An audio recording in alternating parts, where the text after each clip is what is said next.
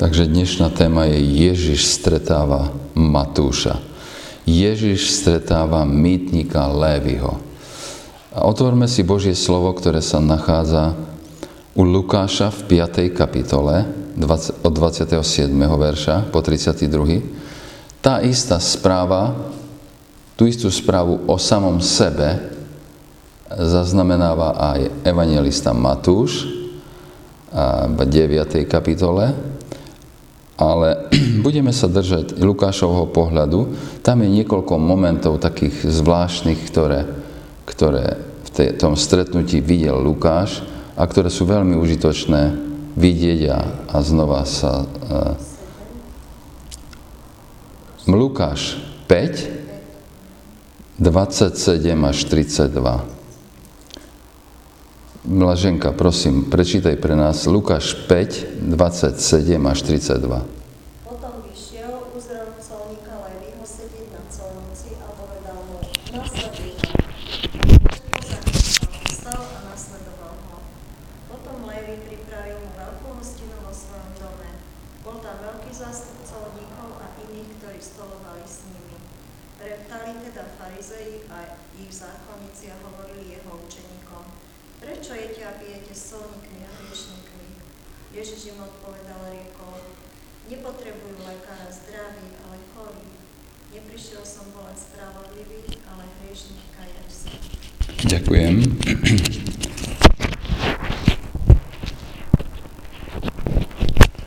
Meno Matúš, Matitiahu v pôvodine, znamená dar od Jahveho.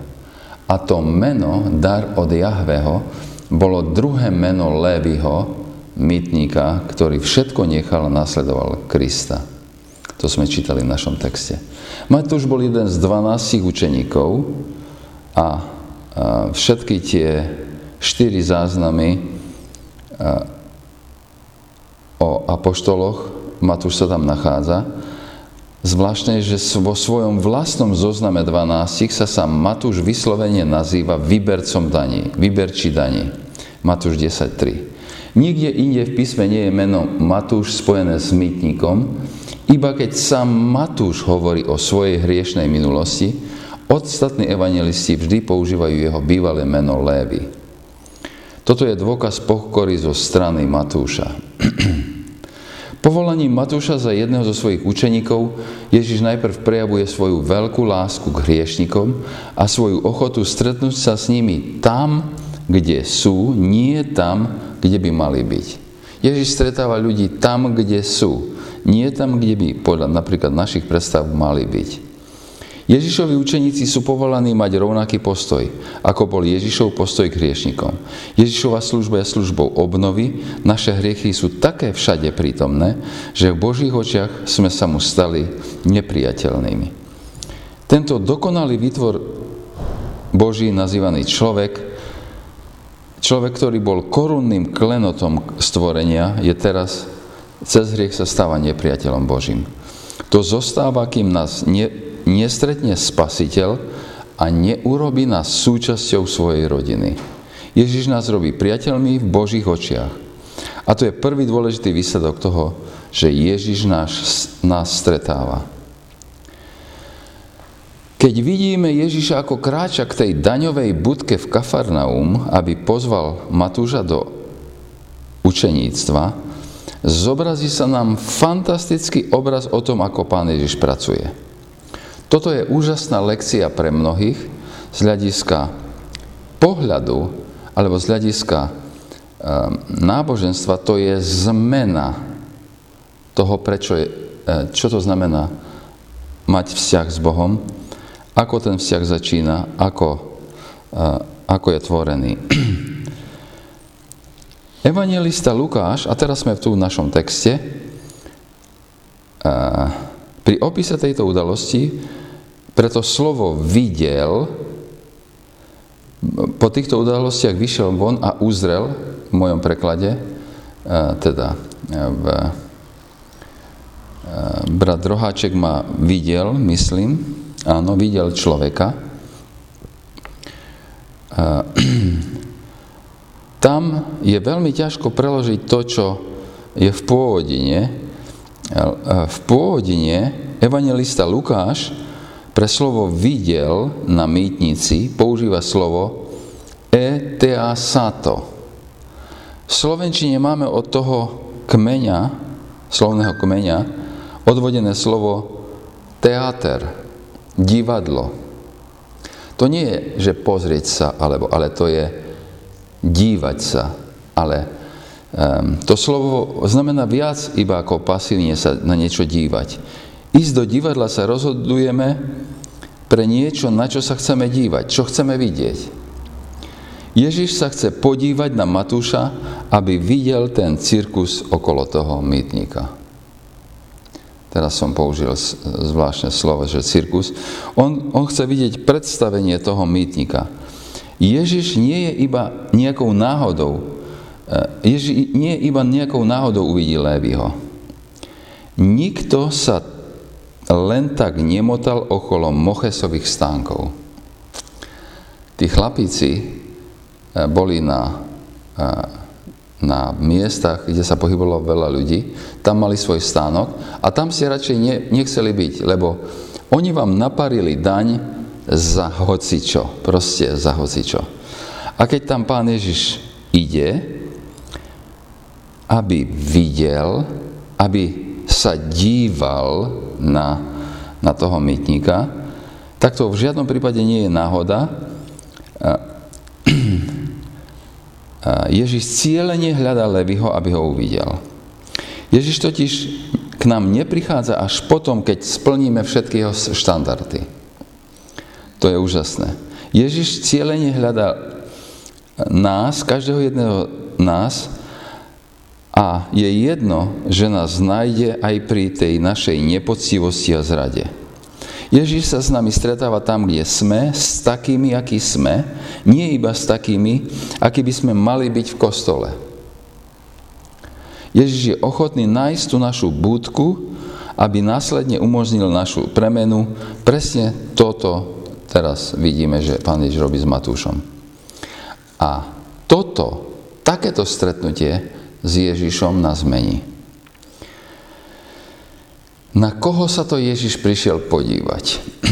Čítame, že Ježiš uzrel na mýtnici sedieť mýtnika menom Lévi. Čiže to je mýtnik, čo sedel na mýte. Niektorého židovského rabína tej doby by ani nenapadlo pozvať za svojho učeníka mýtnika Matúša. Ten bol totiž v očiach verejnosti podlý zlodej a zdierač vlastného národa v prospech nepriateľského Ríma. Naviac Matúš patril k takej triede mýtnikov, ktorí boli poslední z posledných. Lévi, čo sedel na mýtnici. Čo to znamená? To je veľmi šokujúci text. Rím v čase Pána Ježiša v Kafarnaume, v dobe, keď Pán Ježiš žije v Kafarnaum, ovládal svet pomocou daní. Každá rímska provincia cez dane prispievala na fungovanie rímskej ríše. To zdanenie bolo obrovské. Zdanenie napríklad židovskej provincie bolo nad všetky ostatné provincie rímskej ríše. Proste strašné dačo. A každá rímska provincia cez dane prispievala na fungovanie rímskej ríše. A teraz ale, keď ostatní s tým nemusia mať problém, tak Židia s tým majú problém, lebo rímsky císar sa považoval za Boha a syna Boha. A prispievať na jeho existenciu aj cez dane bolo pre vtedajšieho Izraelitu nepriateľnou formou modloslužby. To bolo priam podporovanie modly. Tá hrôza z toho, čo tu čítame, je ešte väčšou pri človeku, čo tie dane vyberá pre cisára. Teda to je človek, ktorý priamo slúži cisárovi. Platiť dane bolo nepriateľné a ich samotný výber bol so všetkým a už ich samotný výber tých daní alebo vynúcovanie daní bol za všetkými červenými čiarami. K tomu vyberať dane nepoctivým spôsobom, za chvíľu uvidíme, čo to je za vyberca daní, čo sedel na mýtnici, bolo nepredstaviteľne hrozné a opovrhnutia hodné. V čase pána Ježiša v Izraeli boli dva druhy vyberčích daní. Najprv to boli vyberčí daní nazývaní gabaj, to slovo si asi počuli, gabaj. Dneska to slovo znamená čosi iné. Dneska gabaj je Marika v našom zhromaždení. Čiže gabaj dneska v synagóge je ten, kto spravuje financie synagógy. Takže ty si gabaj. Ten gabaj, tento vyberčí daní, nazývaný gabaj, vyberal daň zo zeme, a z úrod zeme, hoci aká bola, daň z príjmu a z majetku a daň z hlavy. To boli dobre definované dane a každý vedel. Zo všetkého, čo máš alebo nemáš, každý rok si zaplatil 1%. Takže tvoja hodnota toho, čo si mal našetrené alebo vlastnil, sa stále zmenšovala. A keď si žil 100 rokov, tak oproti tomu začiatku si o 100% vyklesal. Ale to boli dobre definované dane, aj tak, aj tak. A takí ľudia, to oni nemali priestor preto, gabajovia, aby proste boli škaredí. A potom sú tu výberčí daní, ktorých nazývali v tom čase moches. Tí chlapici sedeli obyčajne kdekoľvek na rušných miestach v stánku a mohli vyberať daň od kohokoľvek, z čohokoľvek a prakticky koľkokoľvek chceli. Wow. A keď tie dane, keďže boli veľmi vysoké, tak to bola jedna hrôza. Proste. A pozoruhodné bolo, že tí mochesovia sa báli zdaňovať podľa ľubovole bohatých, ale nebali sa zdaniť chudobných. Bohatých sa báli, lebo tí sa vedeli brániť a stiažovať. Prosím? Jak teraz. Bohatí sa vedeli brániť, mohli ísť sa dostať ku prokonzulovi a ten moches tam v Kafarnaume, vraj v Kafarnaume je hraničný kameň, na ktorom takmer bez pochyby sedel Lévi a nikdy sme sa tam nedostali mimochodom, takže na budúce sa tam budeme pýtať.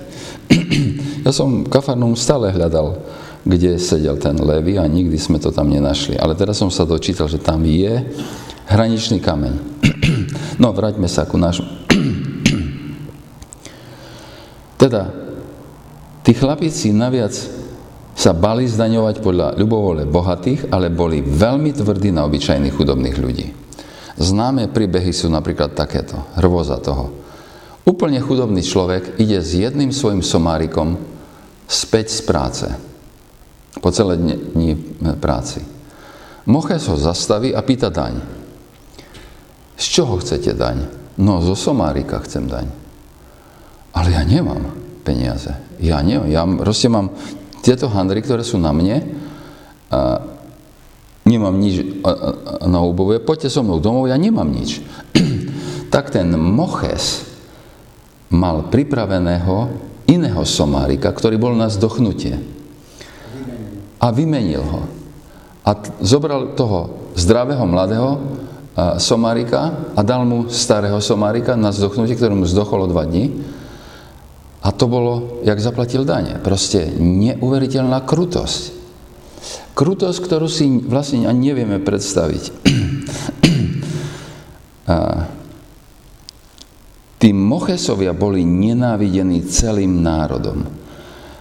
A moches ako výberčí daní teda bol posledným z posledných ľudí v Izraeli. No, to je to, o kom teraz hovoríme. To je Matúš. Matúš, colník, čo sedí na mýtnici.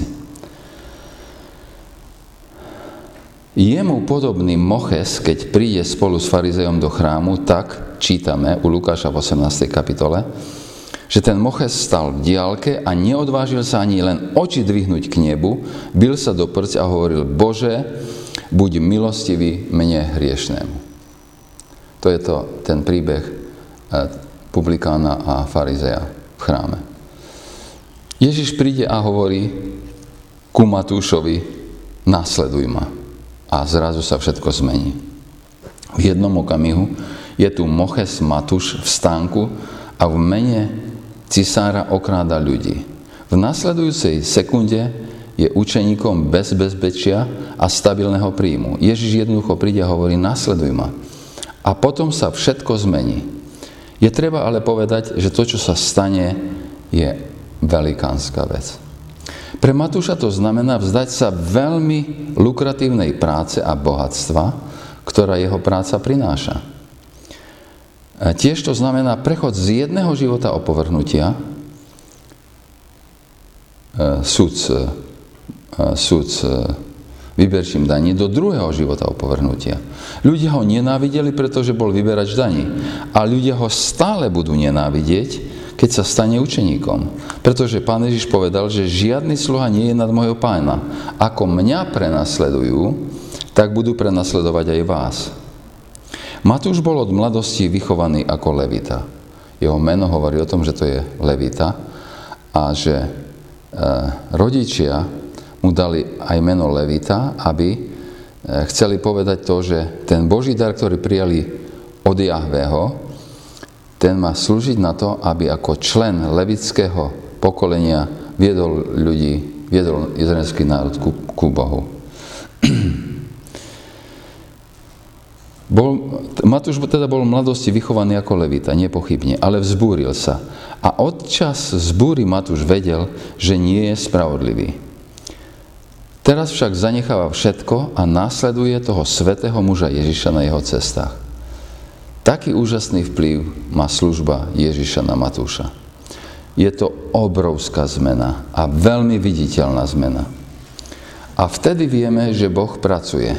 Celá táto situácia však tiež vyvoláva otázku, zvlášť keď vezme do úvahy situáciu, že Ježiš práve ustanovil podvádzajúceho, Rím milujúceho, morálne skazeného, duchovne nepriateľného mytníka za svojho učeníka. A tá otázka znie, ako môže byť niekto, kto má takúto históriu, ktorý je takýto človek, byť účinný ako učeník Pána Ježiša. Opäť ale vidíme, že Božia múdrosť víťazí nad múdrosťou človeka.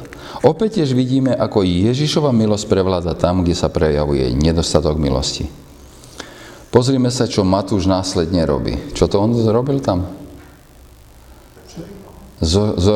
Zorganizoval velikánsku party a na tú party kto prišiel?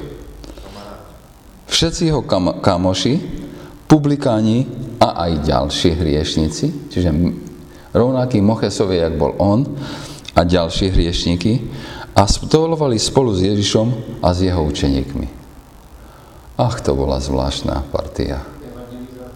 Evangelizácia. Áno.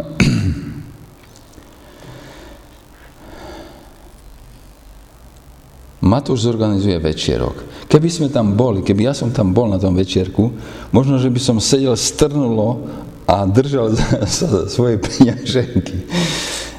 Na tom večierku totiž boli iba sami zlodeji zlodejskí, neveriaci, otvorení hriešníci, sociálni odpadníci, rovnakí Mochesovia ako Matúš. A to nie je typ ľudí, v ktorých prítomnosti sa cítite bezpečný, alebo ktorých by ste chceli pozvať domov, a pravdepodobne aj oni by sa vo vašom dome, v našom dome tiež necítili dobre. Ale pozrime sa na Ježiša. Ježiš sa pohodlne zmieša s davom, s ktorým sa Matúš zvyčajne stretáva. Matúš tých ľudí pozná. Títo ľudia dôverujú Matúšovi, takže sú ochotní dať šancu Ježišovi. Matúš je veľmi efektívny učeník, ukazuje sa, pretože je priateľom presne tých ľudí, ktorých si Ježiš zamiloval. Lekára nepotrebujú zdraví, ale chorí, povie Pán Ježiš. Ak by boli všetci spravodliví a duchovne zdraví, tomu, že čo to znamená byť spravodlivý, v tomto kontexte sa za chvíľu dostaneme.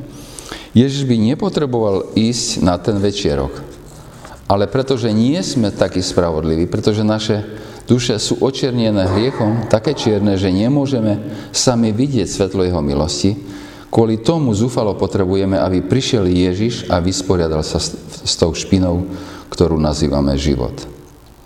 Ježiš išiel k ľuďom, kde boli a pozval im ich, keď ich stretol, aby boli iní.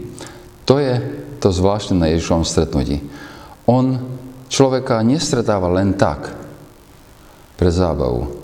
On ho stretáva, aj toho najväčšieho hriešníka, bez predchádzajúcich podmienok na to, aby ho zmenil, aby sa ten človek stal iným. Aké ponaučenie si berieme z tejto pasáže? No je ich niekoľko. Tu hlavnú poviem na záver, ale medzi tým spomeniem dôležité, ale nie až takú dôležité, jak to na záver. Poprvé, môžeme si byť istí, že bez ohľadu na to, kým sme, Ježiš je ochotný nás prijať za svojich učeníkov. Wow, to je dačo. Za druhé, ak však chceme byť účinnými učeníkmi, ktorí robia učeníkov, musíme byť tiež efektívni v milovaní hriešnikov. Musíme sa modliť, aby sme mali rovnaké oči a súcit ako Ježiš. Pri pozvaní Matúša, aby nasledoval Ježiša, sa opravdu potrebujeme pýtať, čo to potom bolo, keď taký človek všetko opustil. Mysleli by sme si, že je materialista, že ten Matúš je materialista. Mysleli by sme si, že bol najhorší z najhorších, že to bol zločinec. Mysleli by sme si, že náboženstvo pre neho nebolo také dôležité, keď sa spojil s modlárskymi Rímanmi. Keď však bol najhorší z najhorších, prečo by odišiel od vyberania daní a nasledoval Ježiša, bez toho, aby vedel, čo prinesie budúcnosť? Tá otázka môže znieť aj takto. Čo bolo v charaktere Matúša pred stretnutím s Ježišom, čo by mu pomohlo stať sa apoštolom?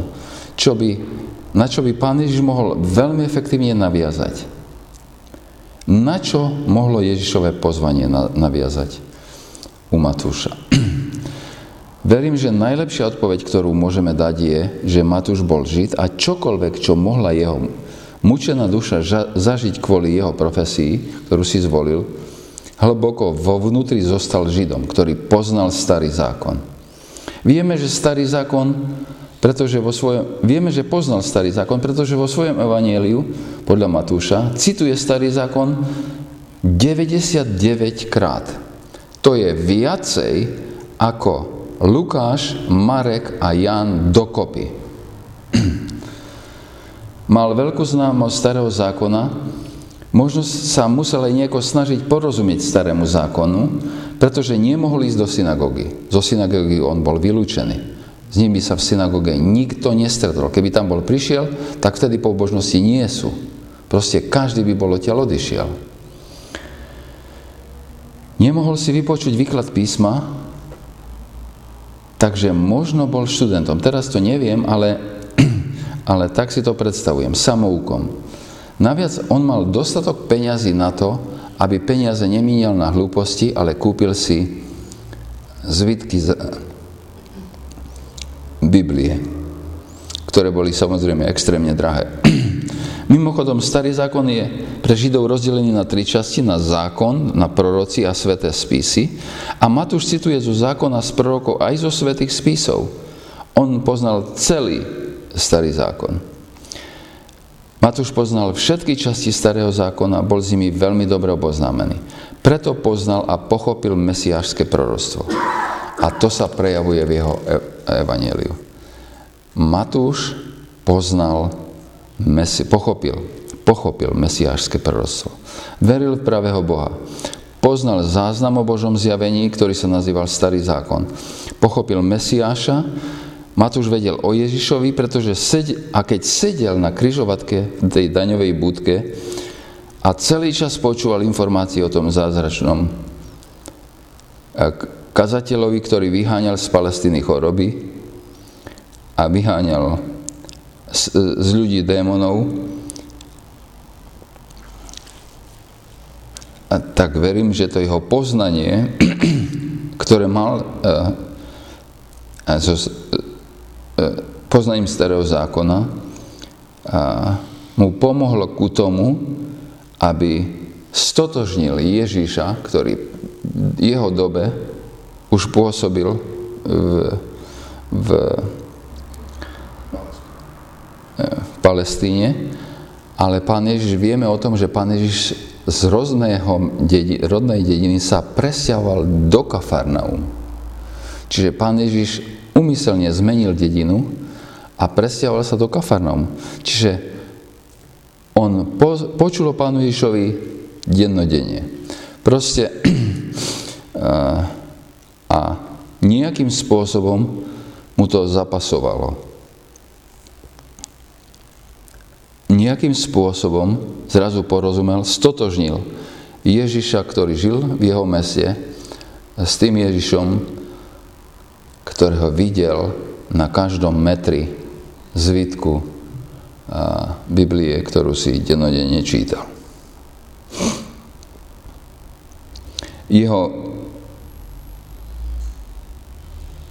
A ešte jednu poznámku. A hoci bol vyhnaný zo židovského spoločenského systému, mal srdce pre Boha a otvorenosť pre pravdu a túžbu nasledovať toho Božieho proroka, ktorého stotožnil s Mesiášom. Jeho viera a radosť je naznačená skutočnosťou, že po nasledovaní Ježiša zvolal túto hostinu vo svojom dome. Matúš 9:10 povie: a potom stoloval Ježiš v dome a prišli aj tam aj mnohí mýtnici a hriešnici a stolovali s Ježišom a s jeho učeníkmi. To je jediný človek, s ktorým sa Mesiáš mohol stýkať. A tak zvolal všetkých svojich kamarátov a predstavil ich Ježišovi. A toto farizeovia nezvládli a povedali jeho učeníkom: prečo váš učiteľ jedáva s mýtnikmi a hriešnikmi? Boli tak škaredí vo svojej seba spravodlivosti. S takýmito ľuďmi by sa nestýkali, pretože o sebe si mysleli, že sú príliš svätí, že sú príliš spravodliví. A potom Ježiš hovorí: lekára nepotrebujú zdraví, ale chorí. Choďte a naučte sa, čo to znamená: chcem súcit a nie obetu. Neprichádzam volať spravodlivých, ale hriešnikov. Váš nedostatok súcitu s týmito ľuďmi, núdznymi ľuďmi, svedčí o tom, že vaša obeta pre mňa nič neznamená. To je vlastne to, čo Pán Ježiš hovorí. Takže o Matúšovi vieme, že poznal starý zákon, veril Boha a hľadal Mesiáša. Všetko zahodil, keď ho stretol, nasledoval Ježiša a v radosti znovu objaveného vzťahu objal vyvrhelov svojho sveta a predstavil ich Ježišovi. To je naozaj všetko, čo vieme o Matúšovi, alebo ešte čo si viac môžeme povedať.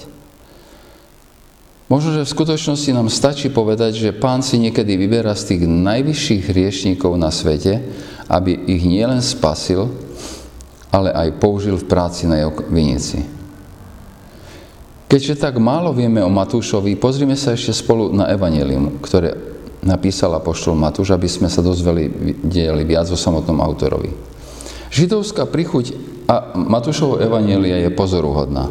Vidno to už v úvodnom rodokmeni Pána Ježiša, keď Matúš sleduje len po Abraháma, alebo len od Abraháma. Naproti tomu Lukáš, ktorého cieľom je ukázať Krista ako vykupiteľa ľudstva, siaha až k Adamovi. Matúšov účel je o niečo užší. Ukázať, že Ježiš je izraelský kráľ a Mesiáš. Toto evanjelium cituje znovu a znovu zo starého zákona, prorockých pasáží a zdôrazňuje, ako Kristus splní všetky tieto sľuby. Pravdepodobnosť, že Matúšovo publiko bolo prevažne židovského pôvodu, je ďalej zrejme aj z ďalších faktov, ktoré pre krátkosť času nebudem spomínať, ale sú v texte samotnom Matúšovej evanjelia. Matúšovo používanie gréčtiny podľa znalcov jeho gréčtiny môže naznačovať, že písal ako palestínsky žid helenistickým židom. Palestínsky žid píše helenistickým židom, žijúci mimo zasľúbenú zem. Udalosti napísal ako očivý svedok a podal svedectvo z prvej ruky o slovách a skutkoch Ježiša Nazaretského. A jeho zámer bol jasný: ukázať, že Ježiš je dlho očakávaný Mesiášom židovského národa. A ešte na záver pár slov. Stretnutie Ježiša s Matúšom ukazuje aj na veľmi, veľmi pozoruhodnú vec pre Matúšových súčasníkov. Vlastne je to šokujúca skúsenosť toho, ako Boh Biblie sa díva na pokánie. Tým najväčším rozdielom medzi kresťanstvom a všetkými ostatnými náboženstvami sveta je prístup Boha kresťanstva ku hriešnikov. Ako sa Boh Biblie správa ku hriešnikom. V nejakom inom svetovom náboženstve vrátane judaizmu niet konštrukcie, keď by sa hriešnik mohol priblížiť k Bohu bez toho, aby najprv urobil pokánie, bol očistený od svojich hriechov, aby zaujal pozíciu kajúcníka so všetkým, čo k tomu má povedať to, ktoré náboženstvo. V nejakom inom náboženstve sa človek nemôže priblížiť k Bohu bez toho, aby sa najprv nepozberal, zlepšil sa, stal sa iným zbožným človekom. V rabinickom judaizme zmena srdca bola skutočná iba vtedy, ak bolo doprevádzané viditeľným aktom pokánia. Aké boli viditeľné akty pokánia?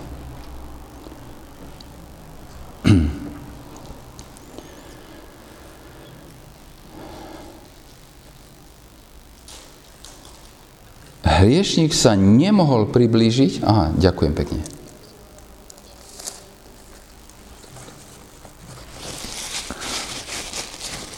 Hriešník sa nemohol priblížiť k Bohu, kým odplata za jej hriech nebola zaplatená v plnom rozsahu. Keby ste sa rabína doby Pána Ježiša spýtali, čo to znamená urobiť pokánie z hriechov, ktoré, aby som mohol k Pánu Bohu, tak by vám bol povedať, že musíš urobiť pokánie a to znamená, musí byť zaplatené za tvoj hriech v plnom rozsahu. A to je bod, ale v ktorom sa príbeh stretnutia Matúša s Ježišom stáva ešte úžasnejší. Rabini v čase Pána Ježiša učili, že existujú 4 druhy hriechu, ktoré vyžadovali 4 rozdielne pokánia. Špeciálne v zmysle ceny, ktorá musela byť zaplatená, aby bol hriech odpustený. Ja teraz poviem tie 4 kategórie, ale tak som si ich nejako skompiloval z tých dvoch iných veľkých kategórií, že hriech proti Bohu a hriech proti človeku, ale robím to úmyselne, aby som ukázal veľmi dôležitú vec, že súčasťou pokánia je platba za hriech. Do kategórie A spadali hriechy porušenia Božích prikázaní alebo časti Božích prikázaní, ale to bolo také porušenie Božích prikázaní alebo ich častí, ktoré boli doprevádzané plačom, prosbou o odpustenie. Hriechy tejto kategórie mohli byť odpustené a boli odpustené pri samotnej prosbe o odpustenie podľa rabínov doby Pána Ježiša.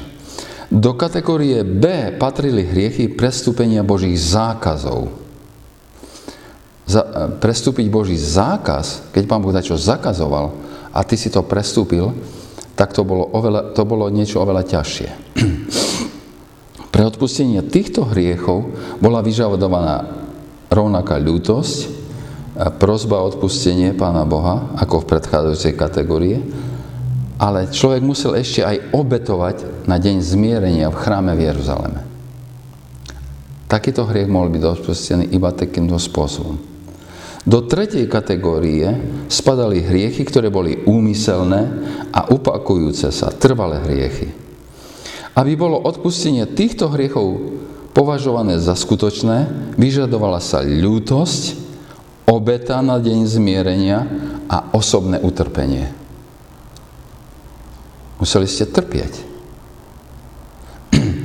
A obyčajne vám miestny rabín povedal, že jak máte trpieť?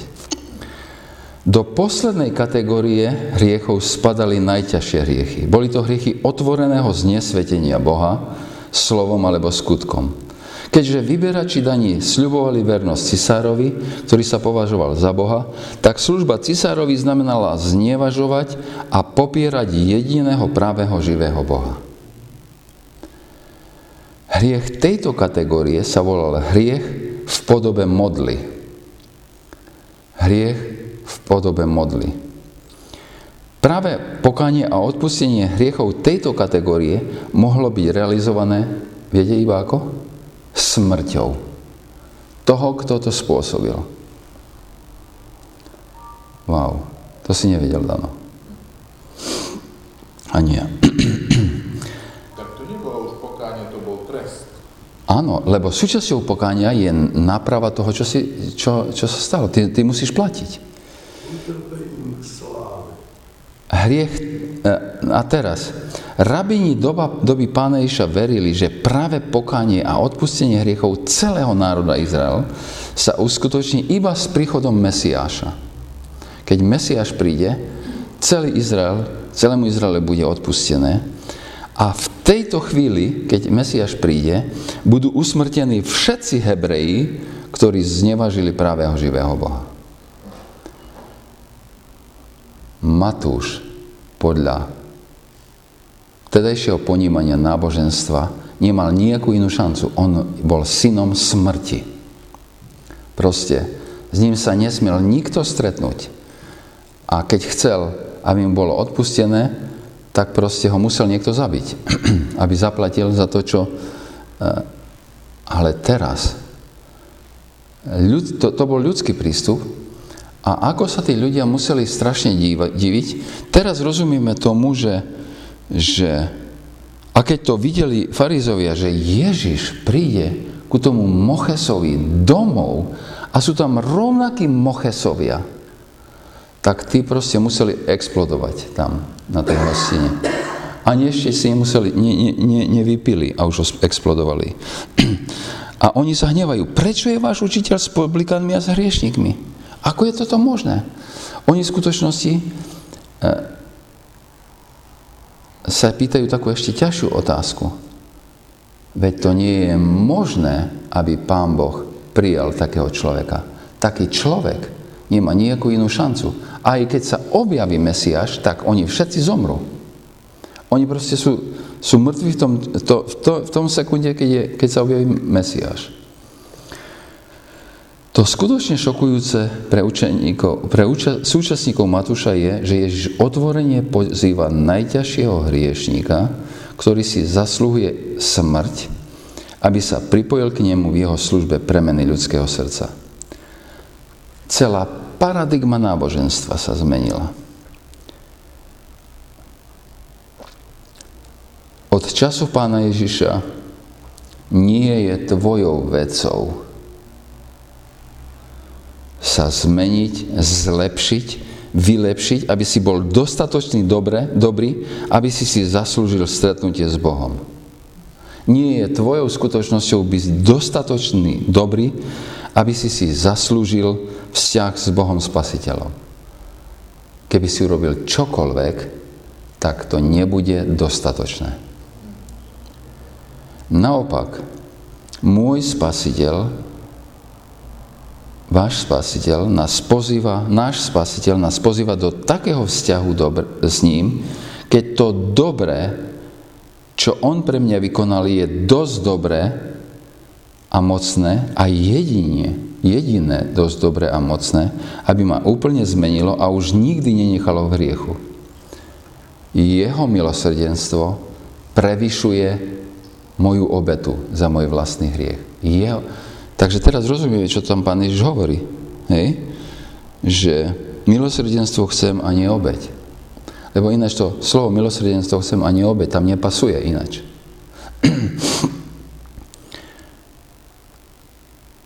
Božia veľká túžba pre nás je, aby sme boli zmenení Ježišovým milosrdenstvom, jeho láskou, jeho nádejou, nie obetou človeka.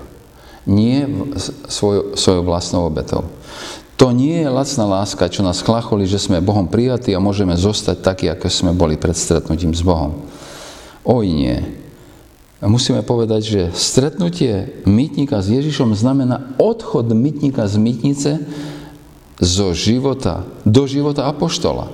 To je, čo je nakoniec ochotný položiť život za svojho spasiteľa.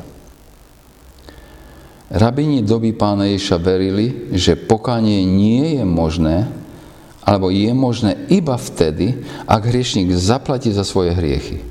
Aj smrťou, keď je treba.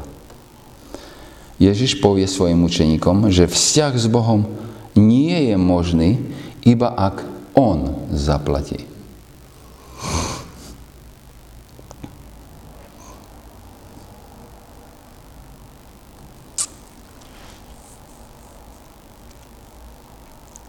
Vzťah s Bohom nie je možný, iba ak Ježiš zaplatí za hriechy hriešného človeka. Tu zmenu však pôsobí jeho milosrdenstvo a nie naša obeta, nie naša platba za náš hriech. Preto nikdy nie je dosť opakovať slova pána Ježiša. Milosrdenstvo chcem, nie obetu. Neprišiel som volať spravodlivých, ale hriešníkov, dodáva pán Ježiš. A v tomto kontexte to znamená si toľko. Ježiš neprichádza pre tých, čo sa cítia spravodliví vo vzťahu k Bohu, preto, čo oni urobili, aké správne pokánie oni vykonali za svoj hriech. Ježišova milosť je pre tých, čo rozumejú, že akoukoľvek vlastnou platbou za vlastný hriech nič nedosiahnu. Dokonca, že jediná možná platba za ich hriechy, za hriechy každého jedného človeka je obeť Pána Ježiša Krista. Amen.